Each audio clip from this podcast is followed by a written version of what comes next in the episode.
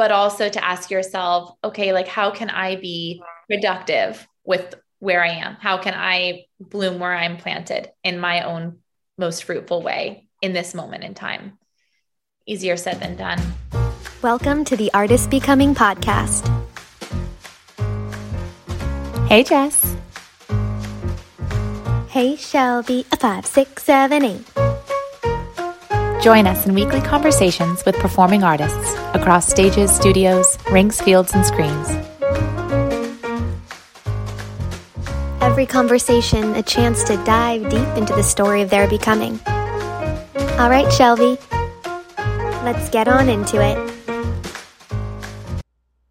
Welcome to another episode of Inside Out Small Chats, Big Topics, where together we discuss some big topics that are circulating our industry, those ones that we just don't usually get to talk about.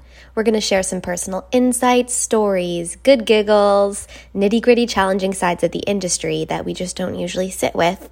And if you have a topic you'd like to hear us talk about, DM us your thoughts at Artist Becoming on Instagram or send us an email at artistbecoming at gmail.com. Hey, ah. Jess. Hey, Shelby. We are back, friends, with another episode of Small Chats, Big Topics. And Jess, what are we chatting about today?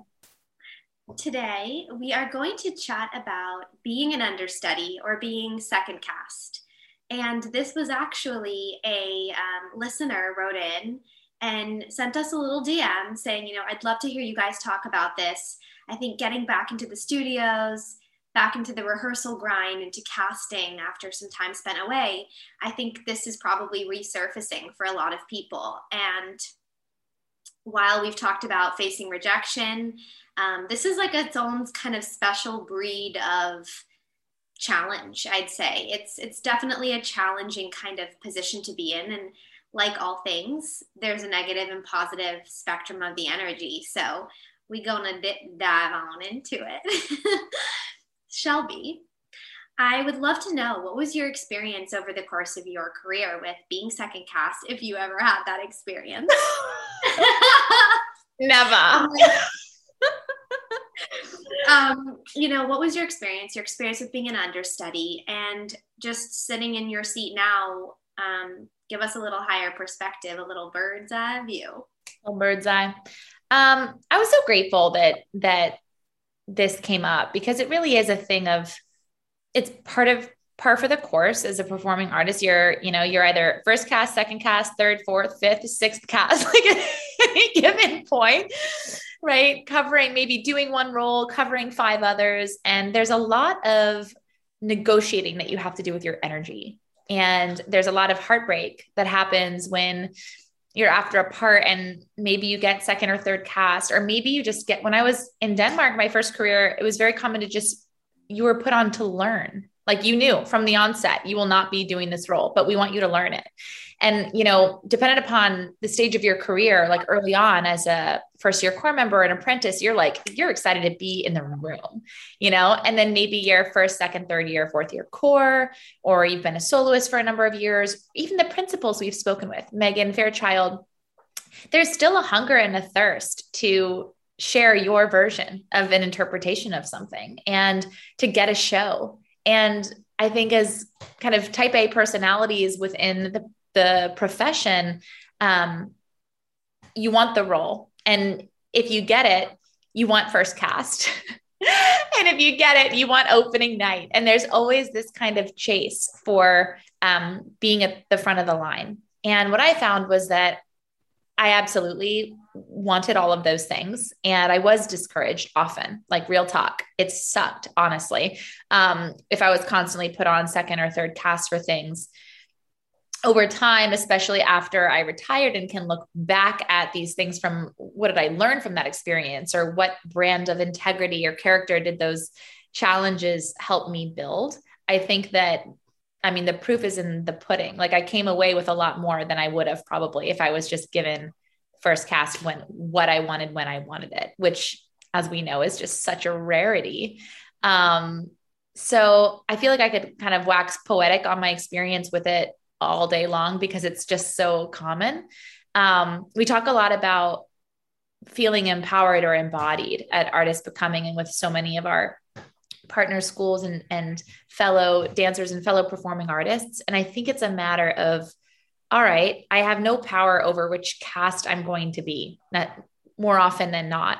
Um, but where does my power lie? And it lies with how I'm going to show up to learn this role in the corner, back corner of the studio, or how I'm going to show up for my second cast performance, knowing that there's audience members out there. This might be their first time at the ballet, and they have no idea that you're second cast. You're a star. You could be in the back row of a ballet. You're a star to them because you're on stage. so, like, lovely, helpful, efficient perspective shifts that definitely became much clearer to me in retrospect. Um, how about you? How about you, Jess? Oh, I'm a second cast queen. Oh, she is.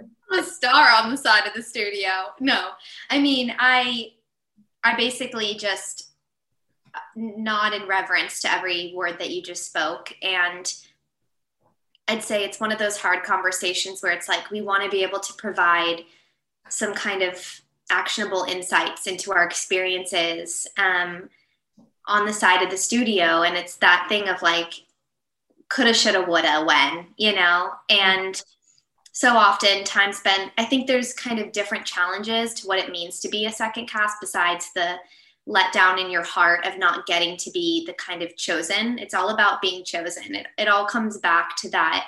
Yeah. That narrative of being the chosen one. And how do you reclaim your power and how do you how do you give power to your own artistry and your own growth is what artist becoming is all about and i think that something that i've learned from you that i would say would be like a really powerful kind of second cast or understudy nugget for those that are currently finding themselves in the studio on the side of the studio is you always have kind of um, inspired me with the concept of active listening. And I think that being second caster and understudy is like the ultimate opportunity to master active listening. And I'm just thinking about like when you're on the side of the studio and you're second cast, there's kind of like two ways you can go about it. There's actually there's like 40 ways you could go about it. You could sit in the corner you could send text messages you could sit on the floor you could roll out you could stretch. You could be the girl who's doing full out with feeling on the side of the studio while the center of the studio is going on. Sometimes guilty as charged. I've been all of those versions of an artist at one point or the other. But the most richest potential but potentially the richest version of artist you could be is one that is so attuned to listening to the energy of the room, to what the choreographers are saying, to what the dancers are dancing, and to what Lynn Charles called the essence of the piece. Because you have an opportunity, we talk about reframe. It's like, let's reframe it. When you're in the center of the studio and it's being created on you and you're in the hustle and bustle of it, there's a lot of benefits to being that person. But you can't look at the piece with a bird's eye view. You're deep on the inside. And when you're that outside second cast understudy perspective, you kind of get to watch with this eagle eye. And what that means is that if you can really soak it up and instead of obsessing over kind of doing it on the side on your own, but rather be an observer and a witness to the piece and the experience and your part and all the parts around it and what the choreographer is saying and you get you have this opportunity to step into the center with a very rich and nuanced just mastery of the the depth of what you're about to enter into and then to to emanate that in a way that sometimes the first cast can't do and so i think that that's the reframe um, which wow. is easier said than done when you just want to be in the middle, you know, you just want to be chosen. And I've also had times where I was first cast and I got swapped out for the second cast person. Mm-hmm. I've been in that position where the understudy ended up going on instead of me for the opening night, you know, and, and that's hard too. Um, but I would say that the most powerful kind of insight I might be able to offer would be to choose to actively listen and yeah. I don't know. I'm obsessed with the way you transpose that. And I wish so badly that I had that perspective all the many, many, many times I was effing second, third, fourth, fifth cast for things. Um, because that is that is such an efficient and professional way to show up to an opportunity because that it is an opportunity. It doesn't feel like one in the moment. You feel shafted or often unappreciated or whatever. But one thing that that's come up for me in reflecting on on this is like the times that I was injured and coming back from injuries and just so excited to like take class without pain or learn a ballet because my injury was healing enough that they could start putting me in rehearsals to to learn things. And it's just amazing how we manage and remanage our expectations around our capacity. And to that end, another reason why perhaps it feels so frustrating when you aren't given the opportunity that you know you could fulfill or you believe you could fulfill on opening night. Um, you know, I've had, I remember talking with a few principal dancers, friends of mine in Royal Danish Ballet and Boston Ballet. And, you know, the, the casting was always like opening night was this big deal on like Friday or Saturday night. And then there was always like the Sunday matinee cast. Right. And it was, you didn't really want to be the Sunday matinee cast, you know? It, it was like often the younger audience and whatever. And I remember talking to a few artists and they were like, I love getting that Sunday mat. You know, I get a good night's sleep. The yeah. energy, the audience has energy. I'm done. I'm done by 4:30. Like I have my whole evening I get to celebrate. And I was like, wow, that's that's a nice way to look at it. But it's a reframe. And you know, I think we're gonna just talk our like talk ourselves off a cliff when it comes to the opportunities and amount of time that we suggest reframing our circumstance but we reiterate that because it's potent and because it's completely relevant to pretty much every single conversation that we're having because it is a language it, it's an opportunity for us to take back control or to show up with a different kind a different brand of embodiment of our potential or the energy that we're bringing to a room or a piece and i just want to say one more thing that you said I loved so much was this idea of getting to kind of zoom out and take in more than just one role. Um, when I look back at some of the times in a usually they were like studio runs of ballets or like a, a stage run that wasn't in front of an audience yet. And I think about the times when I marveled at watching a pas de deux from Lady the Camellias or uh, I'm one of my favorite artists doing a variation from Dances at a Gathering, just practicing it um, on his own in a studio. Moments where I was just insatiably grateful to be a dancer because I could stand there or sit there and bear witness to such beauty. And rarely was that me. Like it was almost always, always in my mind, in that special, most precious folder in my mind. It is dancers practicing to an empty in front of an empty studio or in, in the studio in front of their colleagues and it's watching an artist grow in that way as an observer um, and knowing that i was growing just by sitting there witnessing it. Um, and that has absolutely nothing to do with casting. So i think it's important to acknowledge the frustrations that come with not being that chosen person. Um, but also to ask yourself, okay, like how can I be productive with where I am? How can I bloom where I'm planted in my own most fruitful way in this moment in time?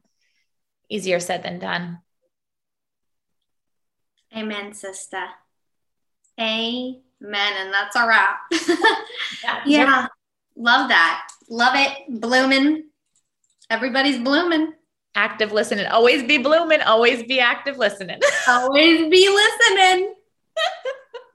always be listening. Always be blooming. We should have merch. We should have merch. Also, always be sharing, y'all. Like, oh. subscribe, oh. share. you see what I did there? be liking, be sharing, be subscribing. Live, laugh, love. Okay. Amazing. Perfect. Peace. Bye. Want to connect further with our community at Artist Becoming?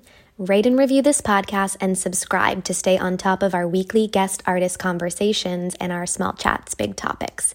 Check out www.artistbecoming.com to learn more about our monthly subscription membership filled with on demand guided meditation and yummy yoga practices to support your unique journey as a performing artist.